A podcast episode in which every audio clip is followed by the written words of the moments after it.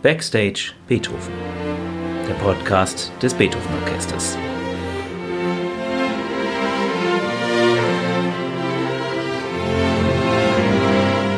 Heute mit Tillmann Böttcher.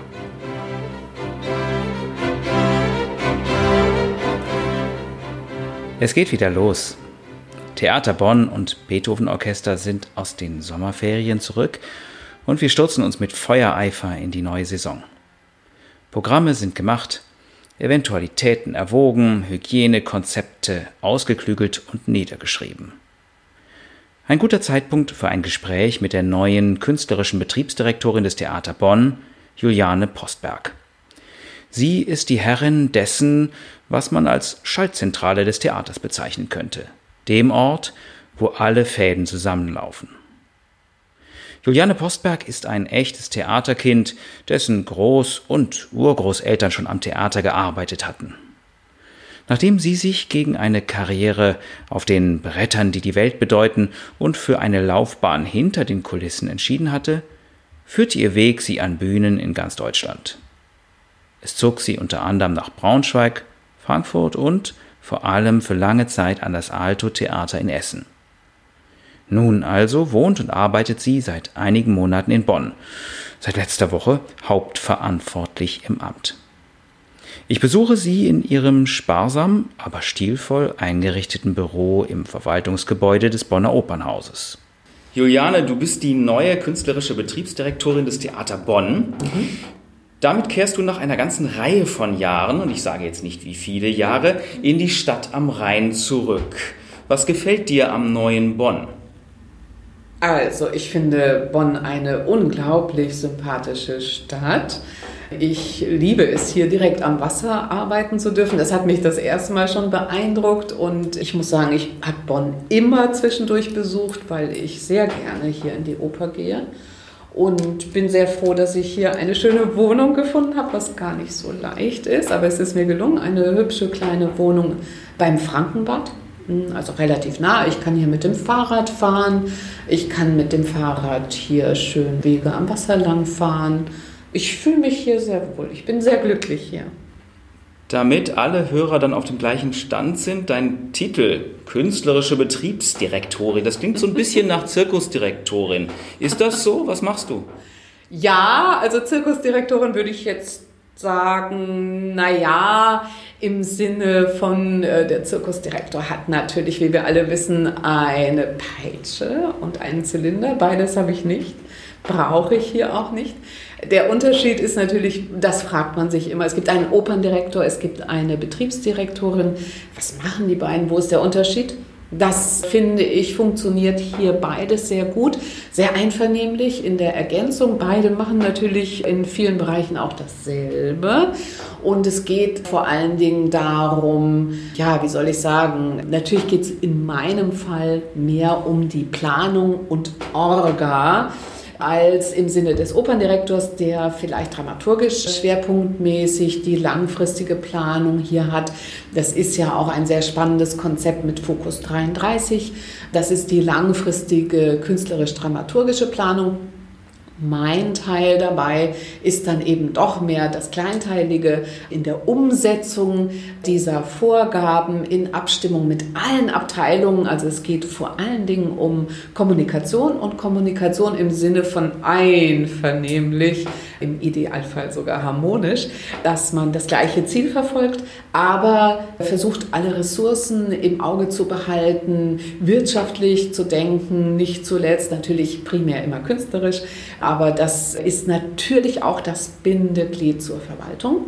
Betriebsdirektion beinhaltet das eben auch.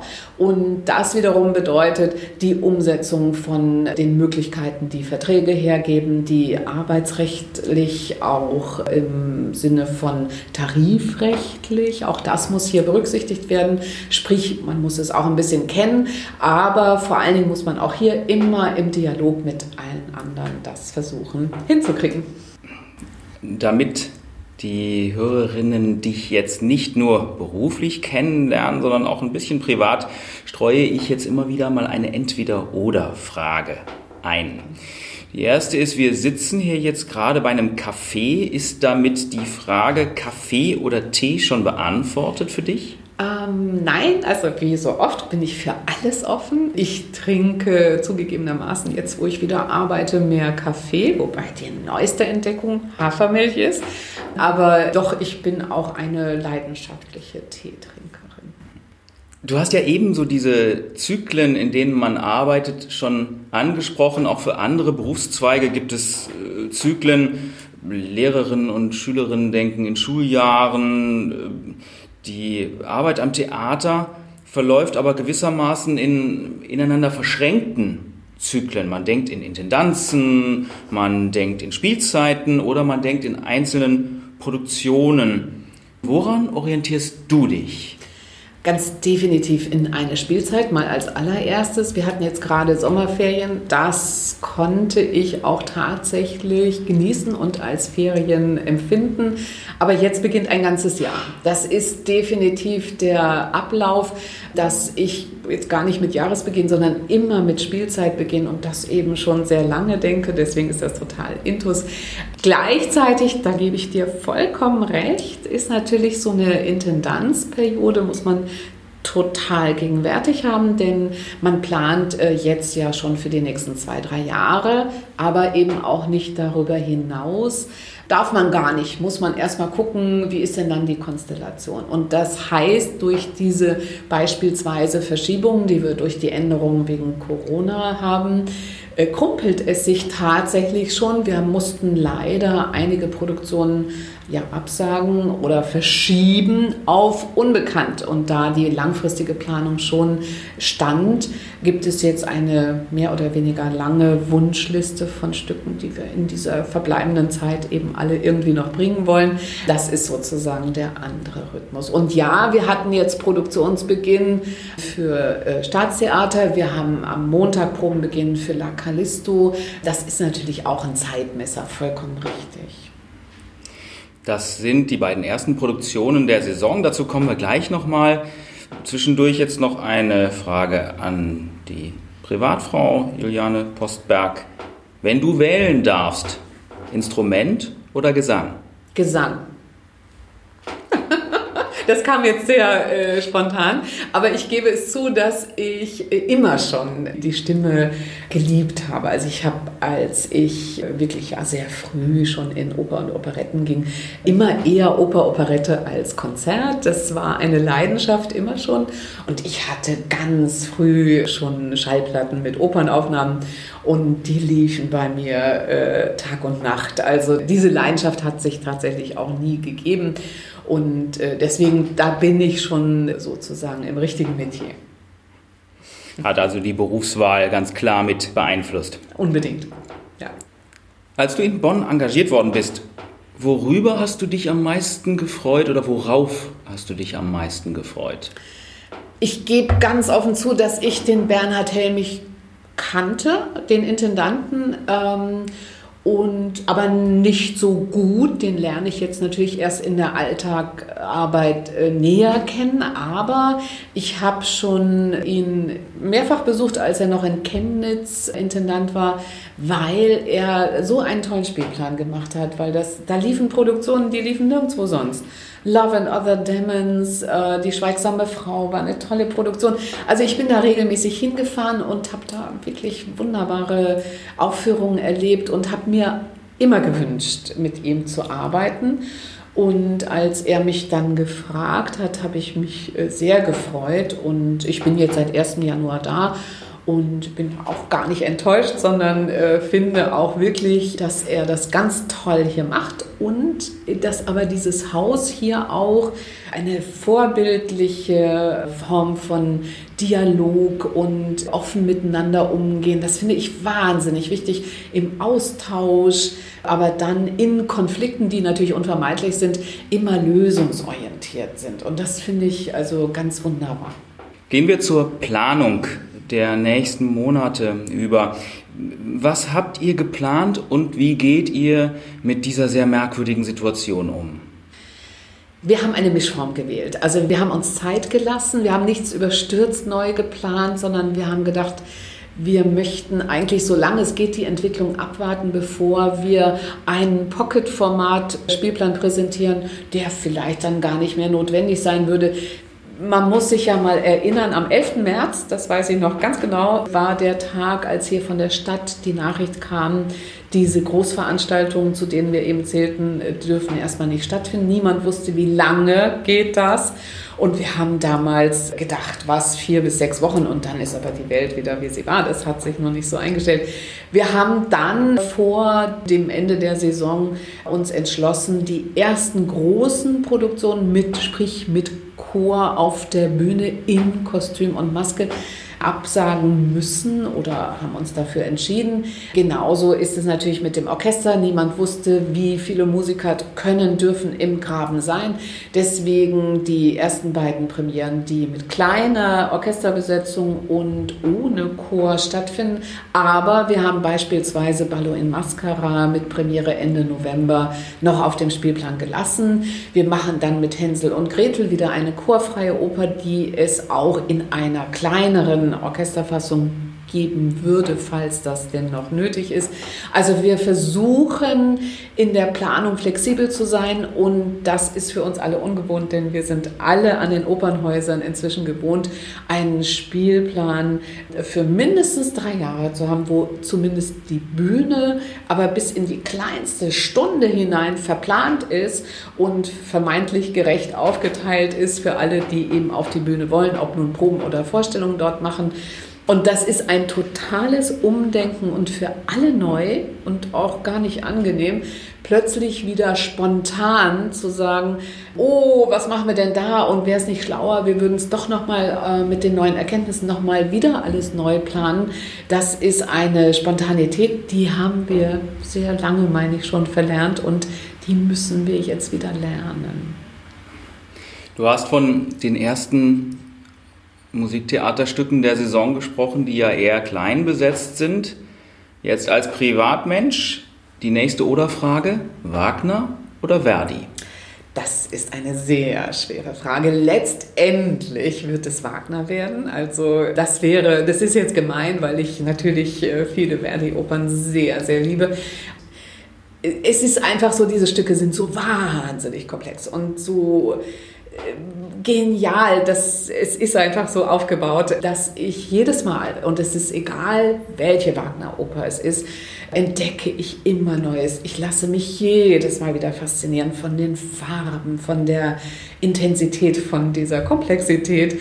Das kann man, glaube ich, in einem einzigen Leben nicht haben, dass man davon zu viel, zu oft, das kann ich mir nicht vorstellen, weil es einfach auch jedes Mal für jeden Klangkörper, für jeden Sänger, für alle eine so unglaubliche, fast sportliche Herausforderung ist, dass es natürlich schon alleine spannend ist zu beobachten, wie bewältigen äh, das die Künstler auf der Bühne äh, im Graben und deswegen wird es im Endeffekt Wagner sein.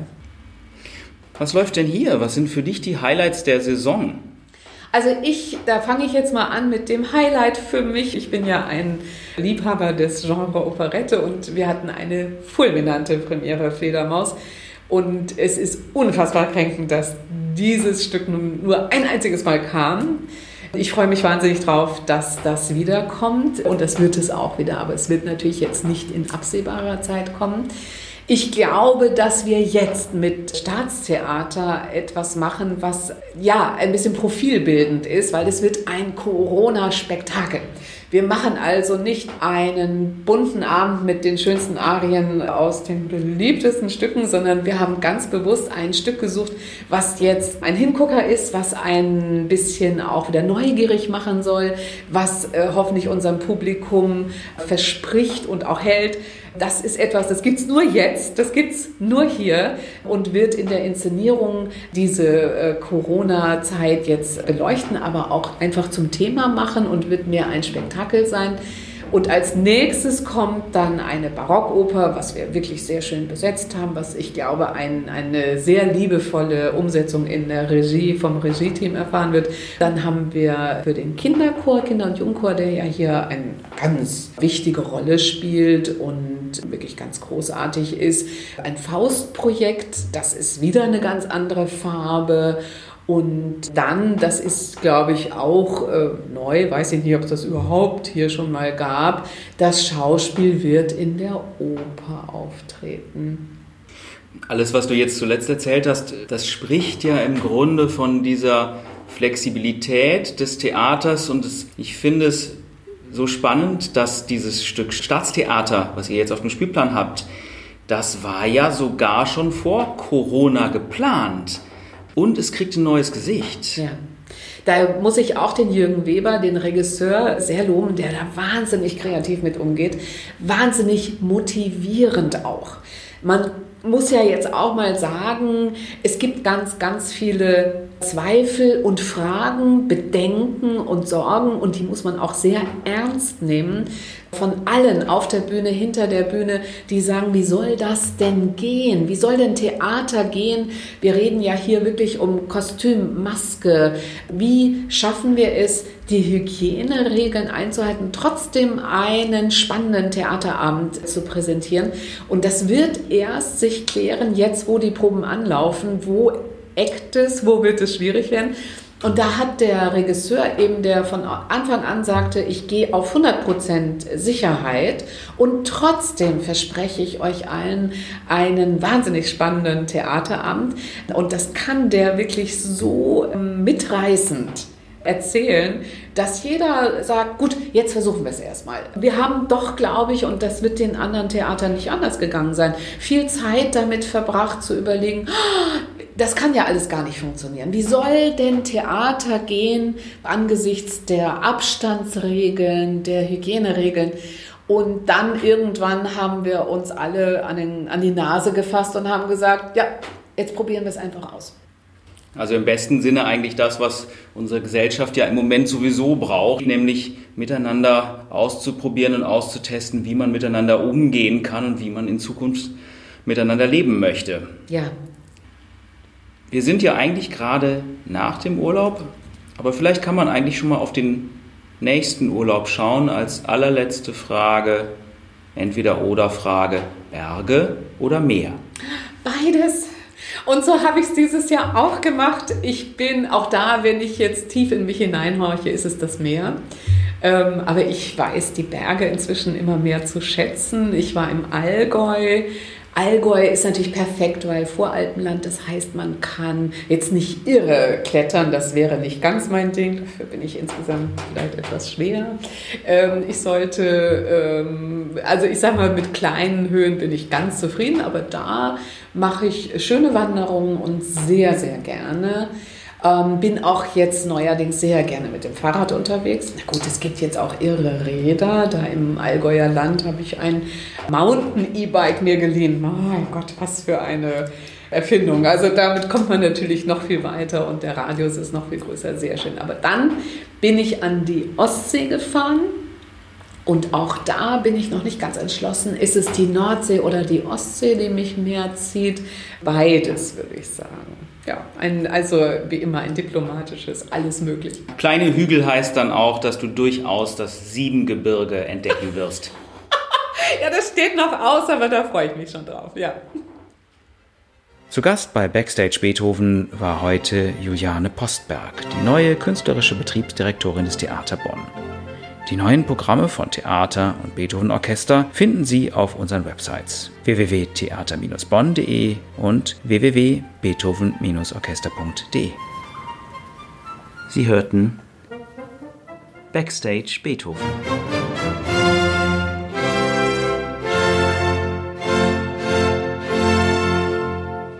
Der Podcast des Beethoven Orchester Bonn.